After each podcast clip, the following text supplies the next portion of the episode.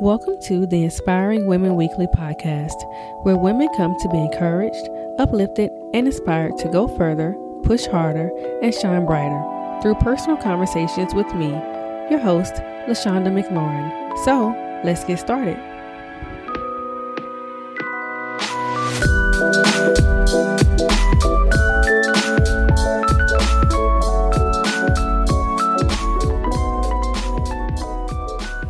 Hello, everyone, and welcome back to the Inspiring Women Weekly podcast. LaShawnda here, and I'm so grateful and thankful that you have decided to join me on this episode where we're going to discuss something yet again very personal. We're going to talk about something that many women deal with and go through no matter what phase of life you are in whether you are a college student whether you are just getting started in your, in your career whether you have just started a business whether you are pretty developed in your business but you're ready to expand and go further whether you are a mom and you're striving every day to be a great example for your kids and that thing is pressure. It is my goal this episode to inspire you to release the pressure Pressure is something that can be good, but it also can be negative and unhealthy. Uh, most of us have felt pressure in some way, form, or fashion throughout our lives. But now, in this day and age, pressure has been has become kind of an issue. It's something that has led a lot of people to feel anxious, have anxiety, depression, a lot of nervousness, and worry about their futures and feelings of inadequacy. So, in today's episode, I want to encourage you to release the pressure, and I want to give you some tips on how to do this and have a healthy um, mentality when it comes to reaching your goals. So, you guys know I love a good flashback. So, let's flashback to my mid 20s. I was about 24 years old, and my best friends and I, shout out to Candace and Brittany, decided that we were going to create a 30 before 30 list. This list was going to have 30 things on it that we come up with on our own. And these were things that we needed to complete before we turned 30 years old. Now, I have my list right here in front of me. I have kept this list all these years. And man, to say that I was ambitious and high achieving is an understatement. Like the things that I have on this list that I expected to do before I turned 30 years old is um kind of baffling to me, but I'm going to share with y'all. Don't judge me, okay? But I'm going to share with you some of the things that I had on my list. So, of course, the first thing I had was to continue to be happily married. I wanted to have two kids by 30. I wanted to own my own home, have a luxury car, have a good relationship with God. Now, this is where it gets real interesting, y'all. I wanted to have a master's degree, a doctorate degree, I wanted to be a professor at a college or university. I wanted to have my counseling license. I wanted to have my own private practice already by the age of 30. Let me see, what else did I have on here that was interesting? I wanted to do all this traveling. I wanted to have learned a second language. I wanted to have this very, very, very high salary and so on and so forth. And can you guys imagine the pressure that I put on myself year by year as I looked back at that list and saw all the things that I had not accomplished and felt so stressed and pressured to complete this ridiculous list of things that I had created for myself. Self inflicted pressure. Nobody put it on me but myself. So as the years went by, the closer and closer I got to 30, the more and more stress I would begin to feel, the more and more I would feel inadequate and feel like I was running behind and I wasn't doing enough. Until one year, my husband got a hold, somehow he got a hold to my list. I don't know, maybe I was telling him about it. And he began to look at my list and he, as lovingly as he possibly could, said to me, Are you out of your mind? Do you really think that some of these things are even possible to do before you turn 30 years old. Now, my husband is very analytical. He's, you know, mathematically inclined. He's a very, very intelligent man. And just from looking at glancing at my list, he was able to see immediately that some of this stuff is not even mathematically possible. For example, I wrote this list when I was 24. I wanted this stuff to be completed by 30. That gave me, that gave me six years. I wanted to have a master's degree and a doctorate degree and a license and be a professor and own a private practice. Now, I have my master's degree. That took me three years to complete. to get a doctorate degree in my field takes about four years. That's seven years right there. Let's not include the two years it takes minimum to get your license in counseling in my state, and the amount of experience you have to have in order to be a professor, and the amount of experience you want to have when you start your own private practice. So I was really, really setting myself up to fail.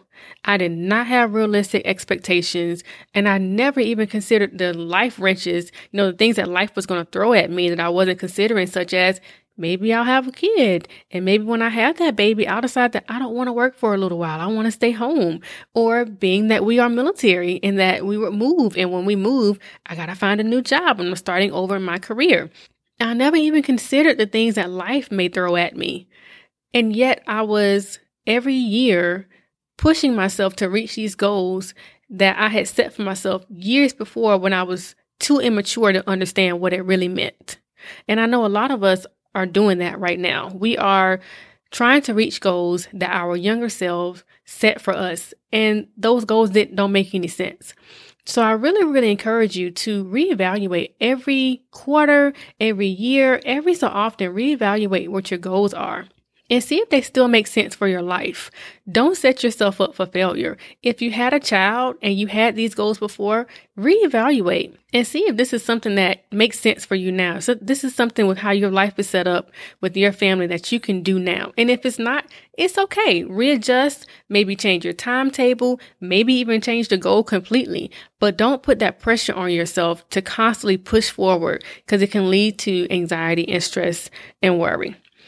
Now, when I think about overcoming pressure, when I was thinking about this this episode, the one thing that jumped into my head was one of my absolutely favorite books by Priscilla Shirer. I am a Priscilla Shirer fan. I have have so many of her books. I have read so many of her books, and my favorite of all of them that stays on my bedside is Fervent. And it's a book about prayer. And she has an entire chapter dedicated to pressure. An entire chapter, not just a page, but an entire chapter in the book dedicated to pressure because it's something that occurs so heavily in our culture and our society now. And I just wanted to read to you a brief paragraph from that book that when I read it, it really just slapped me in the face and punched me in the gut because it was so talking to me. And I hope that it, it reaches you also. And it says pressure, pressure to keep up, pressure to keep going, pressure to stay ahead, stay afloat, stay relevant, pressure to do for others what they maybe ought to be doing for themselves, pressure to plan for your retirement years, pressure to lose weight and stay young looking, pressure to take on another ministry pro- project at church. Pressure to always be the one they can count on to say yes. Pressure to jam another activity for your kids into your schedule. Pressure to be doing a better job of keeping, uh, keeping your journal, organizing your pantry and closets, getting your Christmas shopping done early, then posting your clever thoughts and carefully posed pictures on Instagram when you're finished. Pressure to perform a certain way, look a certain way, dress a certain way, be interested in certain things, to be the perfect parent, the perfect wife, the perfect daughter, the perfect friend, the perfect employee, the perfect party planner, the perfect image of everything that everybody else expects you to be. Oh, and the pressure not to be the first one who cracks under the pressure. I'm just going to let y'all marinate on that for a minute.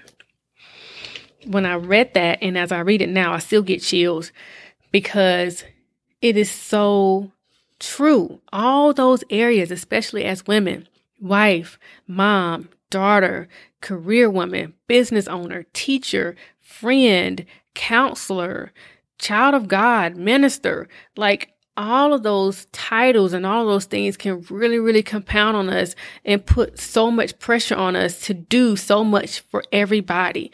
But I have learned that unhealthy pressure does not come from God.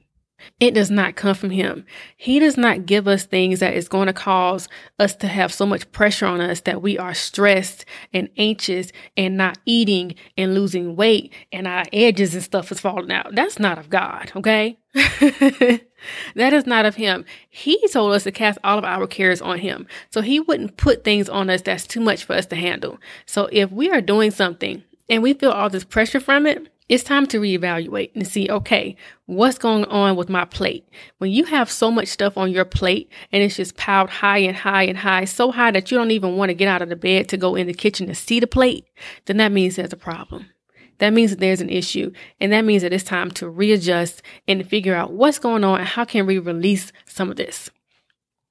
So I want to give you a few tips to help you release the pressure. The first tip is to read Fervent. It is an amazing book. It's a book of prayer about prayer and every chapter focuses on a different area of the woman's life. The book is for women. And it also encourages you to start journaling and writing your prayers, which has been such a really amazing gift to be able to just write down your prayers to God, write down your concerns, write down your thoughts. And if you are dealing with pressure, I highly recommend that you get this book and that you read it and that you write down, give your cares to God and write down what it is that's bothering you. Write down what it is that you are concerned about, what it is that you are worried about, and watch how He just really, really helps you to overcome. So that's tip number one. My second tip is to set realistic timelines.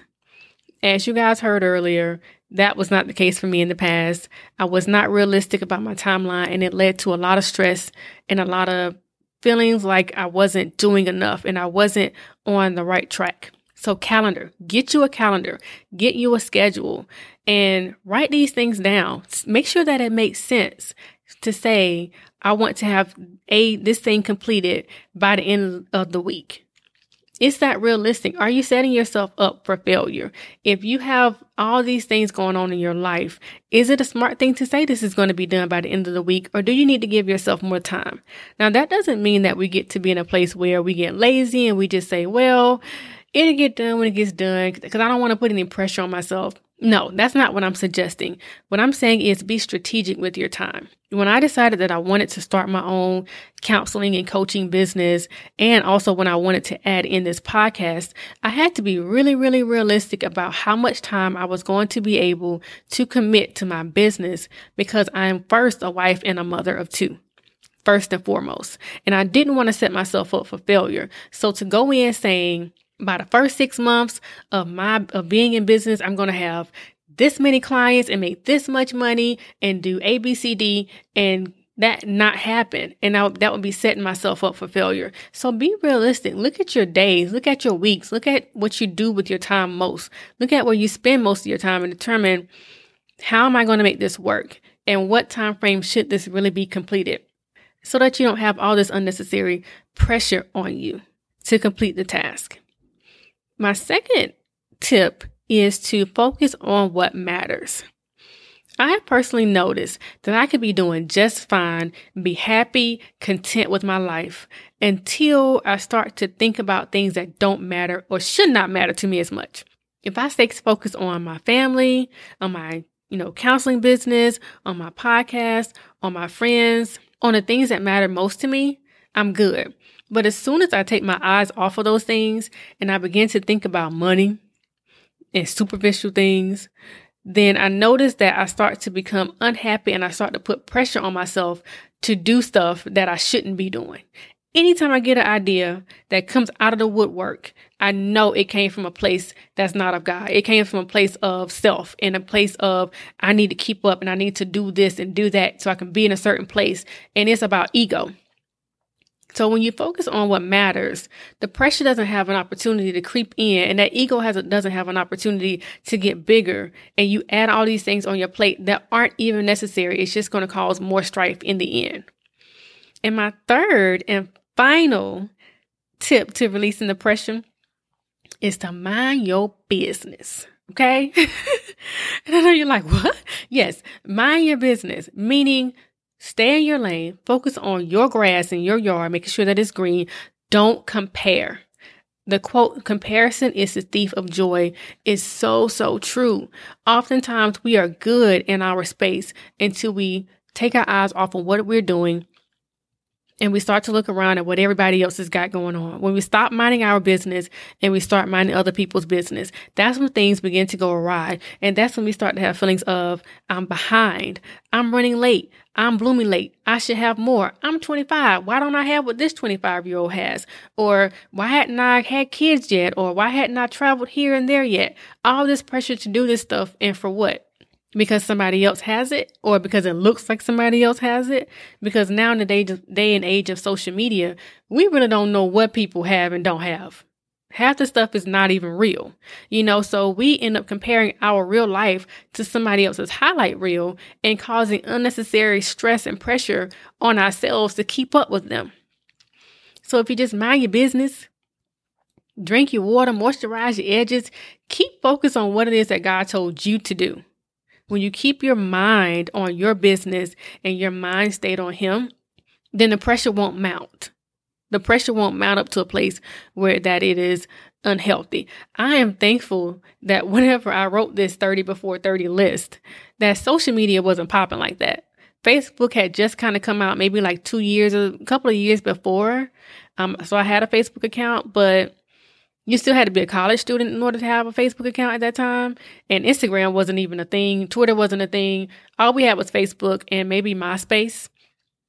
So I didn't even have to deal with some of the things that people, young people, especially nowadays, have to deal with when it comes to comparing themselves.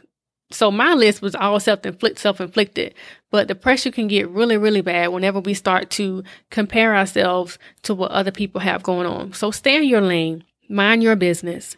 Focus on what matters and set realistic timelines for yourself.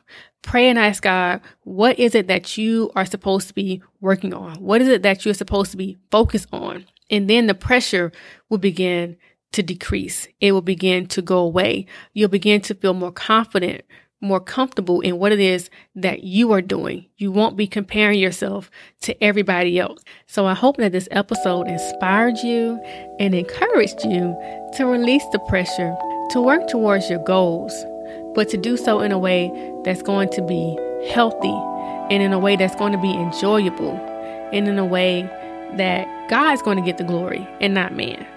So until next time, stay encouraged, inspire somebody else, and I will talk to you guys in the next episode. Well, that is it for today's episode. Thank you so much for listening, and I hope that you enjoyed it. For today's show notes and for information about how to work with me, visit inspiringwomenweekly.com. As always, you can follow me on Instagram at LaShawnda McLaurin. And I would love for you to go into iTunes and leave a review and a comment and subscribe. I'll talk to you guys in the next episode.